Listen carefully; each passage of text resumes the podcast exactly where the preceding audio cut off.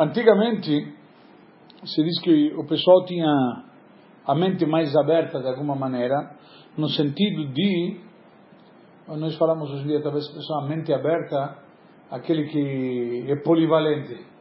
Mente aberta se explica, na verdade, eu entendo, como, está trazido nos textos, em geral, que a pessoa tinha mais eh, aptidão para, para entender, para estudar, a cabeça estava mais, mais aberta para captar estudo. Hoje em dia temos a cabeça cheia de um monte de informação que não serve para nada, de fato.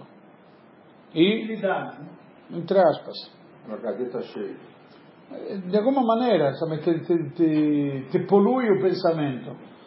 E, e, dentre eles, na verdade, eles costumavam estudar o Talmud de uma forma muito mais profunda, muito mais analítica, eh, tirar lições muito mais eh, práticas, inclusive, de, de, não somente de Torah e Alahá, sino também de temor a Deus, características nobres. Quando você estudava, antigamente você via Parashá, por exemplo, e aprendia características de Jacob, aprendia eh, características dos patriarcas, de cada lição, simplesmente, não somente em relação a Deus, em relação ao homem, ao próximo, moral, etc. E, e também eles viam aquilo que diz, por assim dizer, a luz da Torá. Percebiam a santidade. Hoje em dia o cara lê a Torá, e ontem à noite estava no Shiur, e pergunta Rabino, que livro é esse? Eu falei, a lista telefônica. é? Não, qual é o conceito? Está estudando o Shiur há 3, 4 anos, toda semana, depois pergunta que livro é esse? Então, a lista telefônica. Qual é o conceito? Na prática, a gente às vezes não enxerga essa santidade a gente discute, eu não concordo, eu não acho, eu não. não é aquela como que é? Não concordo, não? Mas não estou como, como crítica. Sim, sim. Nós não enxergamos na Torá essa divindade.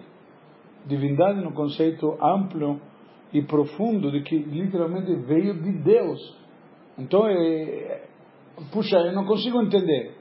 Então, não consigo entender, a expressão é precisa Sou eu que tenho um problema que não consigo entender. Ah, não, está errado.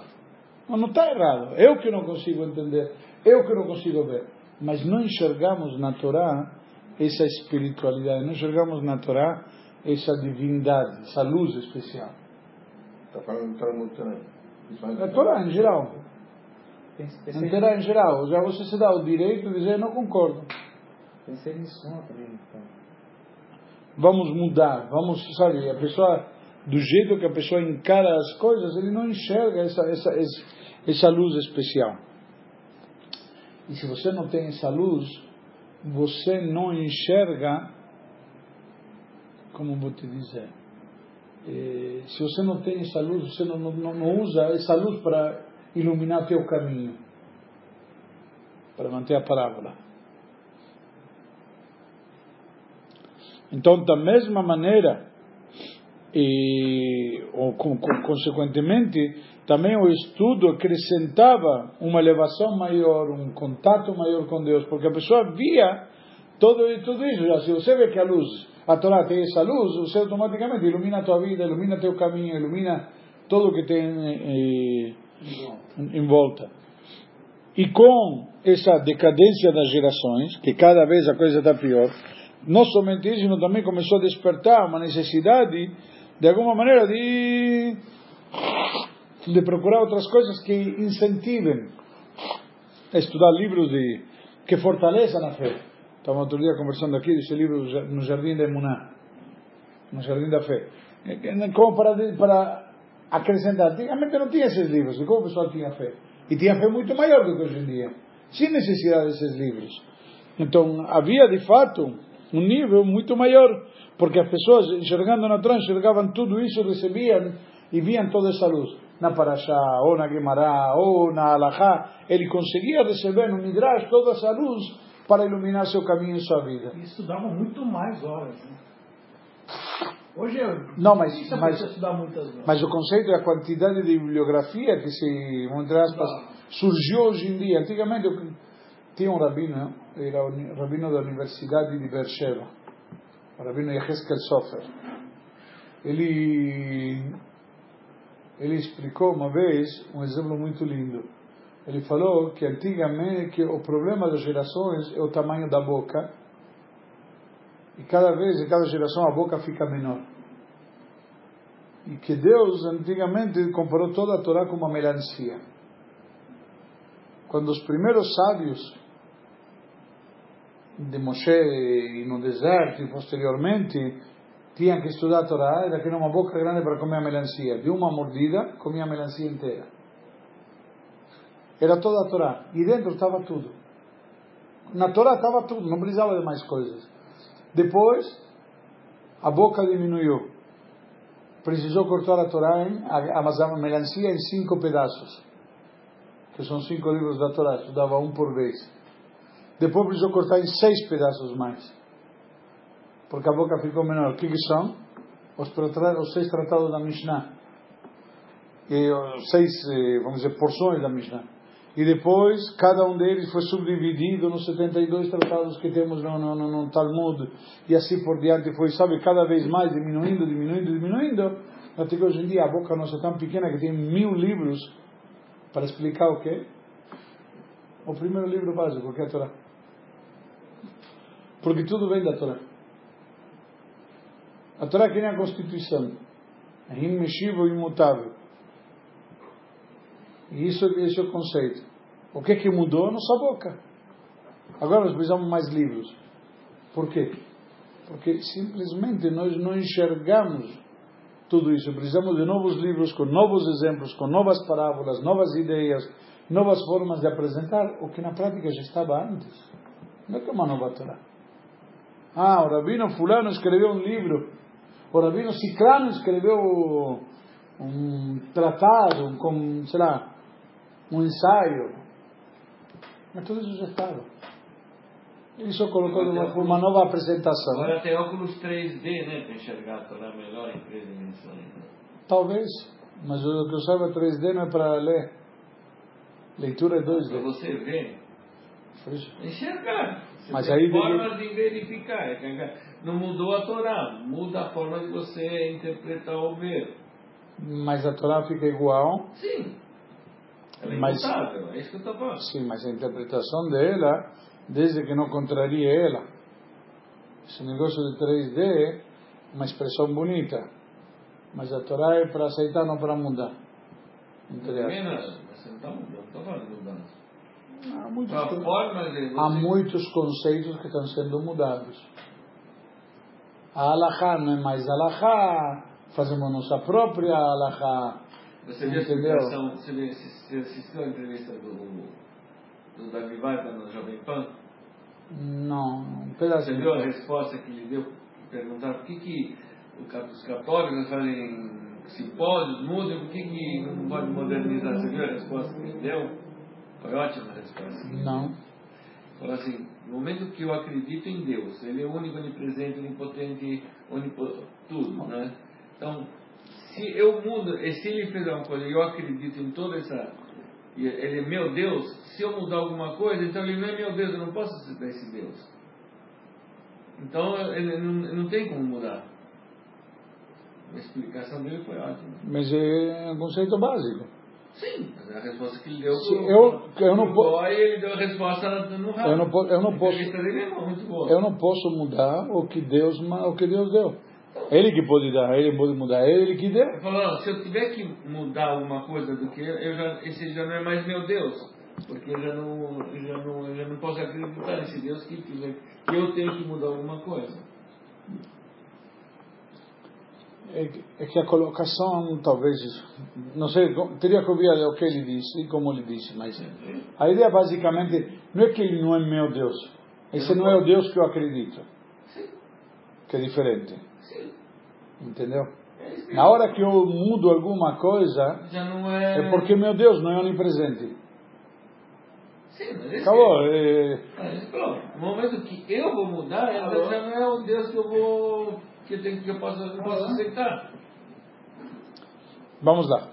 Então, neste assunto, Saí, durante gerações, teve três formas de analisar, três formas de, como está trazido no livro Yom Yom, três formas eh, de racionalizar as coisas. Um, o que chama de Hakira. Hakira é pesquisa, análise. certo? Outro é a parte de moral, Musar, e outro Hassidut é a filosofia hassídica. As duas primeiras, tanto a pesquisa analítica quanto a moral, elas representam dois extremos opostos. Onde, de fato, um cresceu como uma reação ao outro. Uma se desenvolveu como reação à outra. Estes lados, tanto o analítico quanto o moral, de, de, de musar, de admoestação, etc., foram mudando no recorrer dos anos e receber, receberam diversos matizes.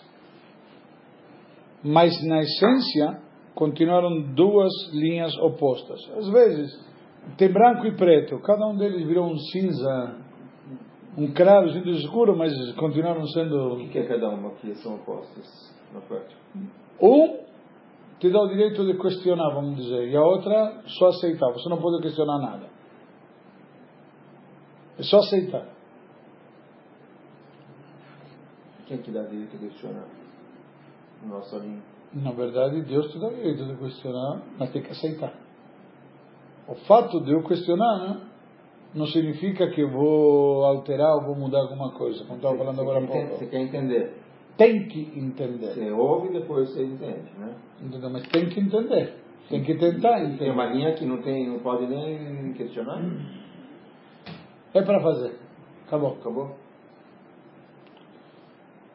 Desculpa, Rabino. É, a, a, linha para que está falando que é uma, são linhas religiosas? Não, linhas de, de, de conduta, de posicionamento, vamos dizer.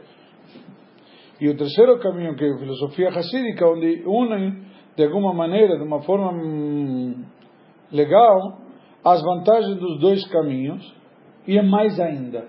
Ou seja, eu vou questionar, mas o questionamento vai me fazer servir a Deus com mais intensidade. Vou poder fazer a coisa melhor. Porque quando entendo e tenho consciência o que, que Deus quer de mim, eu vou poder fazer mais e melhor. Já é verdade, o cara que faz como submissão, a pessoa que é submissa tem uma grande virtude, o escravo. O escravo vai no fogo e em água, ele não questiona nada. Ele é escravo. A gente é escravo de Deus. Né? Sim, mas quando você também entende o que teu amo quer, você faz um pouco melhor. É um processo junto. Você tem que fazer e ir fazendo. Não pode parar de fazer. Sim, mas tem, tem, tem, tem que envolver. Se você envolve o teu ser, o teu intelecto e tudo mais, aceitando e submetendo, mas você envolve, vai ter uma melhor qualidade. Sabe, o, o, o exemplo prático. Sempre se dá, tem uma empresa, um funcionário que ele veio reclamar, questionar com, com o diretor dele por que, que ele não foi promovido para gerente. E outro funcionário que chegou depois, bem depois foi promovido. Aí vou um dia tirar satisfação, desculpe, estou chateado, por que, que o senhor promoveu fulano e a mim não me promoveu que estou mais tempo na empresa? Eu falei, olha, vou pensar no teu caso, mas você pode fazer uma gentileza? Você pode ir na esquina comprar para mim um, um quilo de ameixa vermelhas? Foi na esquina, voltou. Desculpa, na, na esquina não tem ameixa vermelha, acabou. Que pena. Aí chamou outro cara, que foi promovido para gerente. Não, você pode ir para a esquina me comprar um quilo de ameixa vermelha? Demora uns 20 minutos e volta. Olha, não tem ameixa vermelha, mas se quiser tem pêssego ou tem ameixa amarela. Mas tem ameixa vermelha na outra loja que fica a três quadras. Lá sim tem, mas lá custa um pouco mais caro esse o preço. Tipo. Mastigou tudo para. Aí ele veio e entregou o relatório. O que, é que o senhor prefere? O primeiro, pão mandado. Vai na esquina e compra um quilo de ameixa Não tem iniciativa. Ele foi, não pensou, não fez nada. Qual dos dois foi mais proativo? Qual dos dois fez um serviço melhor? De fato, os dois vieram sem, sem ameixa. Mas alguém foi mais longe. alguém prestou uma, um, vamos dizer, um relatório uma, com uma melhor qualidade. Com melhor qualidade. Porque de fato não tem a mecha vermelha na esquina. Mas a mecha vermelha na esquina custaria 5, no outro custa 8. É, peraí, não posso tomar liberdade de decidir gastar mais 3. Mas eu fui procurar onde tem, trouxe o relatório. Então, quando isso que essa questão, o primeiro aceitou, o segundo usou a inteligência dele, mas em que sentido? Resolveu a questão. No sentido de servir melhor o seu superior, atender melhor as expectativas. O, pri- na verdade, o segundo também poderia fazer o mesmo, ou só ficar no questionamento. Mas ele estava procurando melhor atender. Ok? A pergunta qual é?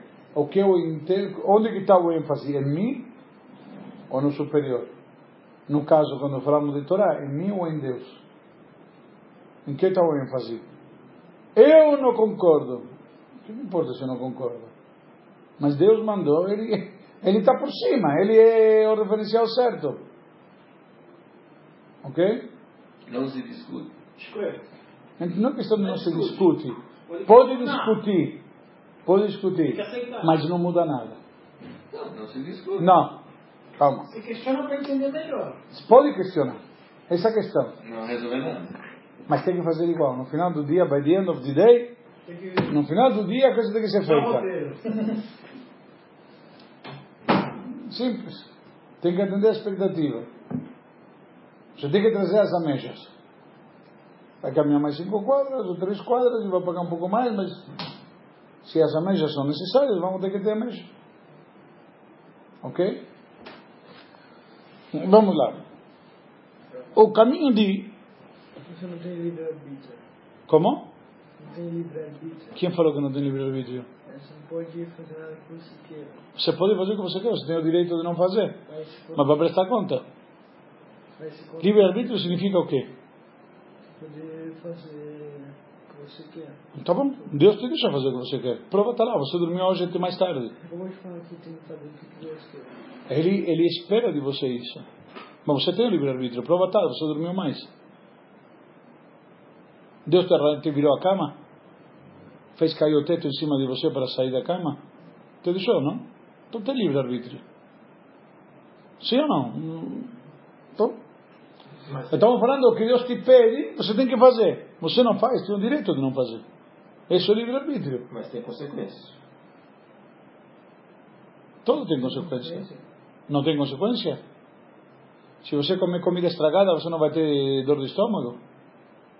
Não, se você não sair judaísmo, não. Como? Se tem muito, muita influência no sair judaísmo, não tem consequências. Não tem consequência? Você talvez não veja as consequências. Consequência tem tudo. Tudo tem consequência. Deus criou no mundo uma regra que chama natureza. Um dos princípios da natureza é que tudo tem consequência. Se um diabético vai comer açúcar, vai ter consequência. Talvez a quantidade que ele coma, ele não perceba as consequências. Ele não perceba até que ponto isso está. Mas que tem, tem. É um fato. Você pode comer uma pequena dose de algum produto estragado. Não vai acontecer nada. Mas está lá no teu organismo. Você acha que se é judaísmo vai ter menos consequências do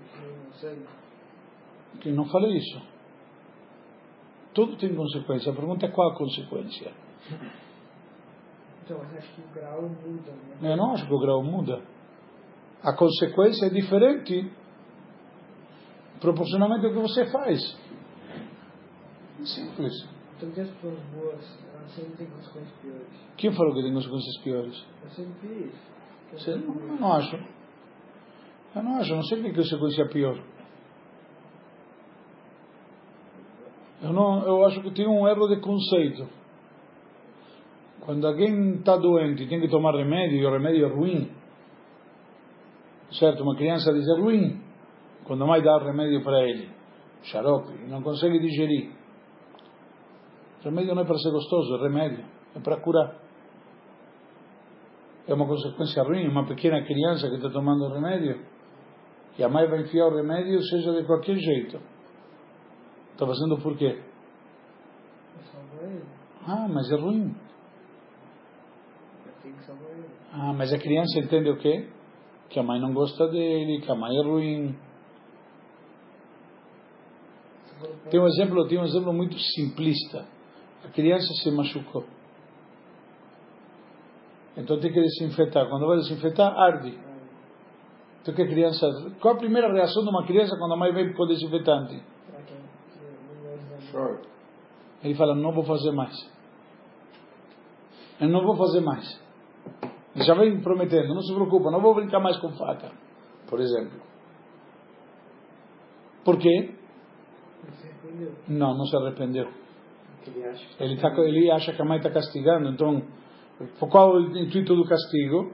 Para ele não voltar a fazer. Então não precisa me castigar, já aprendi a lição. Entendeu? Então a criança seja injustiçada. Já aprendi a lição, não precisa me castigar. A criança não entende que a mãe está desinfetando. Está fazendo um bem para ela. Faz tudo que não tem sempre problema. Eu tenho certeza, Deus é bom. Deus é bom. A gente não consegue entender. Mas esse é o problema de quem? De Deus ou de nós? De nós.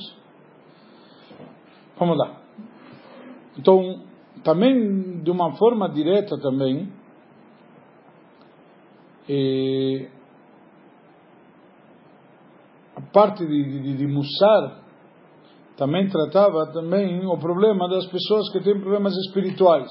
Parte de Mussar, Admoestar, moral, na parte, vamos dizer, mais rígida. Hum. Então, simplesmente apresenta, os, as, por exemplo, as tendências que a pessoa tem de gostar do lado material. A pessoa gostar de curtir a vida. Então, analisa isso como algo negativo. Certo? Na praia, para quê? Não é pra quê? É ruim. É ruim. É ruim.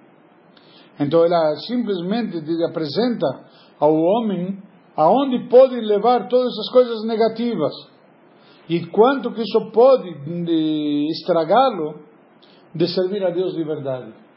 Porque você está na praia, você começa a pensar que este mundo que conta os prazeres mundanos, você se um pouco que termina meio que esquecendo de Deus, se desvinculando, se desligando de Deus. Por estar na praia. Está curtindo? Você veio no mundo para quê? Para curtir? Veio no mundo para curtir? É que é a mesma coisa. Se a Você, Se a pessoa mora na praia. eu vou te fazer uma pergunta. Foi isso, isso, que, eu- isso que eu te dizer. A pessoa trabalha no hotel resort. Ele fala, vou ficar na beira da piscina. Ele está no hotel resort para isso? Se ele tem para nascer lá, cuida da vida.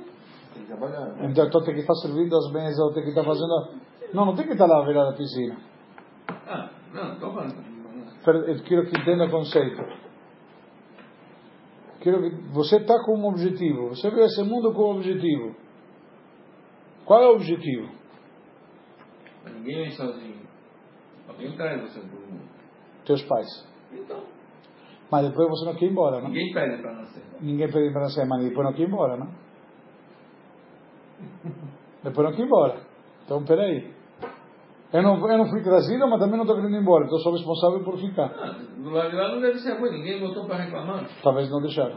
Talvez a porta feche. Perdão, se você quiser, quiser jogar análise, vamos lá. Não, entende? Não, não, não, é, não é tudo tão simples assim. Tem, tem. Tem outra resposta, né? É, tudo, tudo óbvio que tudo tem, tem resposta. Então, bom, então. Então vamos lá. Não, não, é- mas eu só, eu não estou contestando mas não necessariamente você estar na praia que vai ser uma vida mundana. É Isso que Eu não quero- falei. Mas era era ter, ter tido. Você não está na praia eh, contemplando a beleza da criação divina e da obra de Deus. Puxa, Deus, olha que maravilha. Não, é- não, não, é que eu não, não consigo. É A parte de praia não é Então, pejorativa. O- Eu tenho muita aula de Mussar, né, por exemplo, e sempre achei um- fora da nossa realidade. Eu comecei a no Shabbat. E nunca questionei vender praia, não ir para praia. Só que quando eu vou para praia, se eu tenho que falar Teilim, como eu falo aqui, na praia eu esqueço. Eu esqueço. Tem vezes que eu falo, passou o dia, eu não fiz Teilim, não falei com Deus, não falei. Você, você, você, Elevado. você acaba indo para outro caminho, não tem jeito. É complicado. É, ser, humano, o ser humano tem limitações. Fragilidade. Não, limitações. Deus criou um mundo que é uma gangorra. Uma gangorra. Material versus espiritual. Quando sobe o material, desce o espiritual. Então, um, É um fato. Um sub e baixa. Exato. Literalmente isso. Sobe material. Sim. O mundo físico, material, frente ao mundo espiritual. É, um- é um. Não, mas é, é, um Você rabino, pode Um rabino, por exemplo. Você não sacrifica o material pelo espiritual, você continua com a tua espiritualidade, você continua, Se é importante- ligado na parte material, tanto da sua quanto da sua congregação. Não, então não, você não deixa de. Você não, Não é verdade, não é verdade. Não é verdade. Eu chego ao momento de viajar de férias, eu só posso viajar onde tem minyan e tem caché. Eu não posso ir para qualquer praia. Então o espiritual está acima do material. Ah, tem praias bonitas, tem pacotes maravilhosos, baratos, mas lá não tem caché e não tem Shabbat. Eu não vou. Eu não vou. Sim, mas você não sacrifica o teu Você entendeu? pelo- Eu entendi. sacrifiquei. Sacrifiquei. Eu estou te mostrando. Deixa disso, você vai, a- você vai a- a- acoplar aquilo que vai ficar melhor. Desculpa, vai- eu concordo que a praia em Juqueí é muito mais gostosa que a piscina de Atibaia. Mas eu não vou para Juqueí, vou para Atibaia, porque na Atibaia tem minyan, porque na Atibaia não tem tzeniut, e porque em Juqueí não tem nem minyan nem tzeniut. Nem kasher, nem nada. É, um- é simples. Estou dando um exemplo. Tem um pacote semana, alguém falou para mim ontem, está indo para Fernando Noronha, comprou um pacote maravilhoso, uma promoção que estava, não está se vendendo. E, e E eu vou para Fernando de Noronha? Vou fazer o quê Fernando de Noronha? os golfinhos. Vê o golfinho? Beber água. Não estou, não. Leva a marmita. E amanhã, leva amanhã. Golfinhos. Ou quantos gatos? Ajuda 10 golfinhos. Põe equipar neles e pronto. Tem uma regra nisso que você está falando também, que não se colocar em testes. Não se, não se expor. Você, às vezes, acha que você está forte, que você vai rezar, ou qualquer outra coisa, que, ou você não vai olhar uma mulher, qualquer coisa. Não se coloca em testes. Se se colocar em testes, o material ganha. Que a gente é material. O rei Davi mesmo, ele diz isso, por isso que nós podemos, pedimos, por isso todo dia de manhã nós pedimos, na tefilá. Al tivienu lhe de nisayon, vilo lhe de bisayon. Não nos exponhas a testes, nem a vergonha. Por que testes e vergonha? Porque se você vai ser colocado a teste, É. você vai passar vergonha. Mas ele fala isso com. com, com que ele fez isso, né? Ele falou Ele, ele passou vergonha. Propriedade. com propriedade, porque ele falou que pode me dar o teste que eu. Eu estou tranquilo, eu me garanto. E ele, e ele caiu. O Davi caiu. Eu me garanto, ele Qual falava. foi aquele O cara? Batsheva. Conheço. A mãe do rei Salomão. É, a esposa viu um. Não sei se. Vamos lá. Nem que eu tenha do escritório hoje. hoje. Então, mas vamos, vamos, quero continuar um pouco, se a gente está. Então, tem uma virtude nesse caminho de administração, de mostrar, de, de, de, de rigor, que é, é, o fato de quando a pessoa vai de forma frontal e acrescenta simplesmente eh, enfrenta de, de diferente situação. Mas também tem uma falha muito grande, que é lida muito com o lado negativo sabe? Ah, nós somos fracos, nós não podemos, nós não fazemos, etc e tal. É verdade. E quando você está mexendo com, com coisa ruim, Pelo menos, pelo menos cheiro, de, cheiro ruim fica. Eh, Talmud diz, traz uma frase diz, impossível você entrar numa perfumaria e não sair perfumado. Então, impossível você entrar num chiqueiro e não sair fedendo. Tanto que você lida com Yetzerará, né, você de alguma forma, sabe, sai chamuscado. Você mexe muito com fogo, sai chamuscado. Encontra isso no nível de Mussar. O nível de Hakira, de, de, de, de, ah, como chama? A parte mais de questionamentos, etc. Em contraposição. Ela não lida nada direto com as falhas que a pessoa tem, com Yetzirará e demais. Ela tenta levantar a pessoa para níveis muito elevados, espirituais, analisar, Deus está tantos céus, Deus é tão grande, etc. E, na verdade, ele analisa assuntos que estão filosóficos, que estão ligados com fé, com Torá, com mitzvot, análise. Ela tenta, de alguma maneira, trazer a pessoa para o fato de ele entender, racional, ser racional. E, consequentemente, vai se afastar das coisas negativas, das coisas indesejáveis.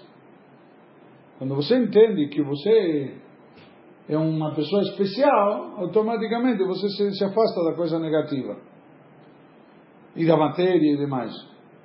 Mas também aqui, também um, como chama, um perigo. Ela pode trazer simplesmente levar a pessoa eh, totalmente desligado de uma vida cotidiana. Eu vou simplesmente me dedicar a coisas espirituais, vou ser um eremita, vou no meio do Tibete, eu vou no meio do, do, do mato, e lá desenvolver minha, minha fé, etc. Ou, ao contrário, me envolver só do lado racional. Qual o problema racional? O raciocínio, o que, que é? É frio. O raciocínio é frio, calculista, perde, perde a emoção, perde o sentimento, perde o vibrar.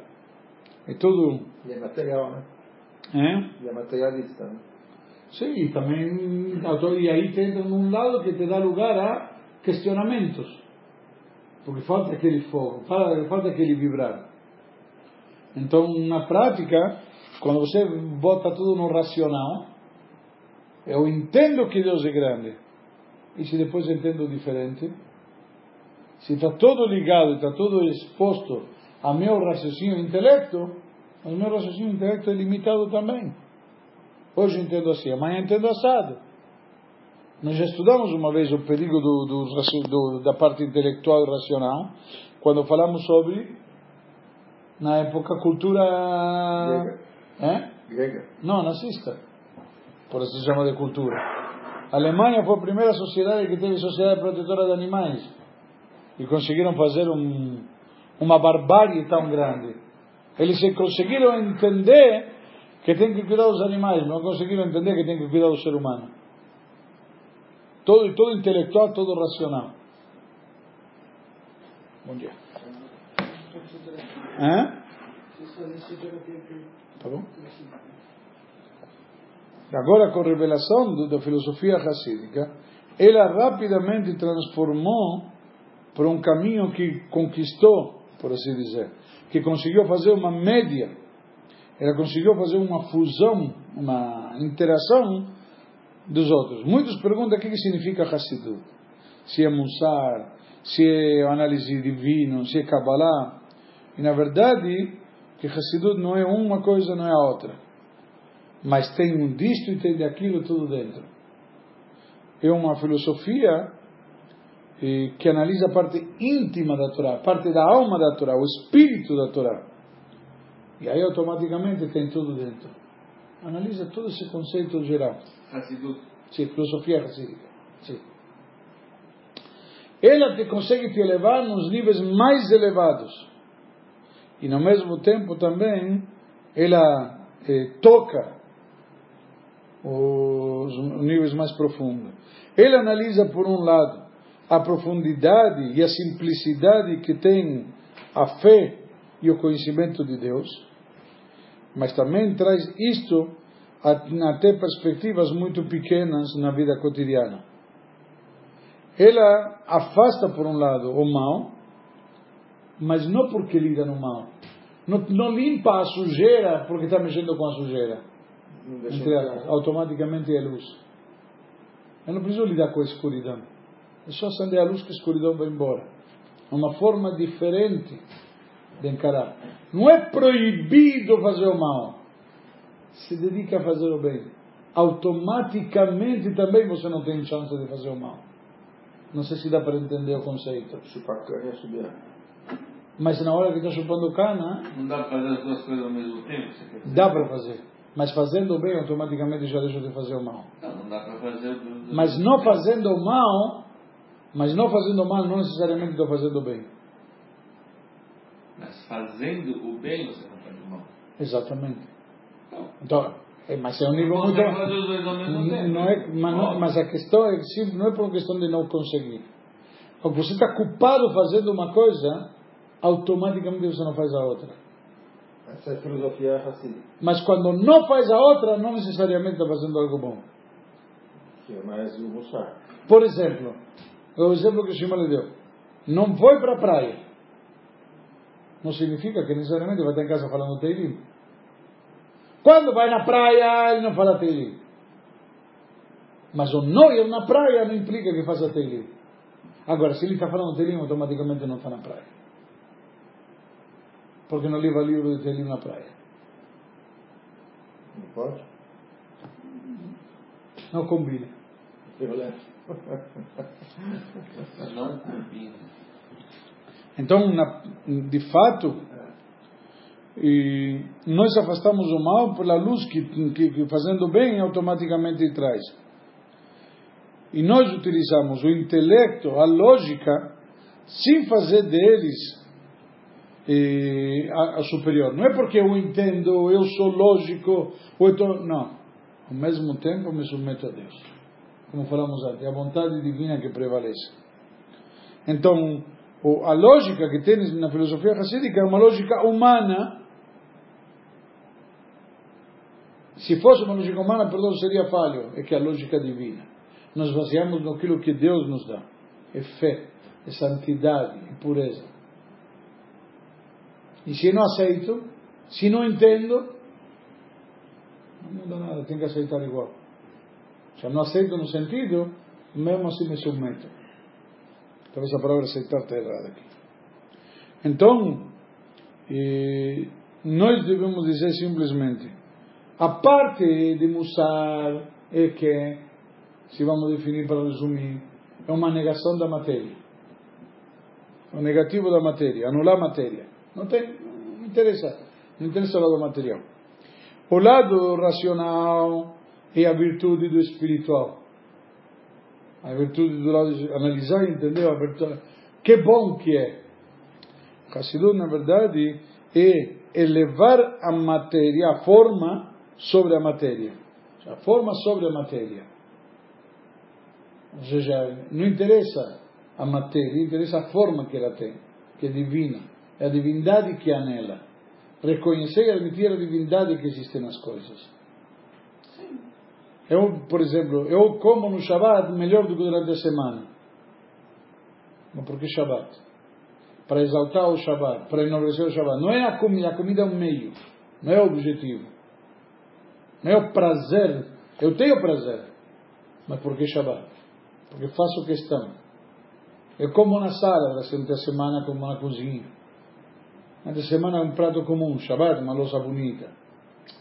Não sei se dá para entender o conceito. É um, e, e, e, pôr as duas coisas juntas. Tudo isso é material. Mas, mas estou fazendo o é todo material, mas como um meio para o espiritual. É, é que nem agora, entre o remédio e o veneno, a diferença é a quantidade. Entre aspas. Sim.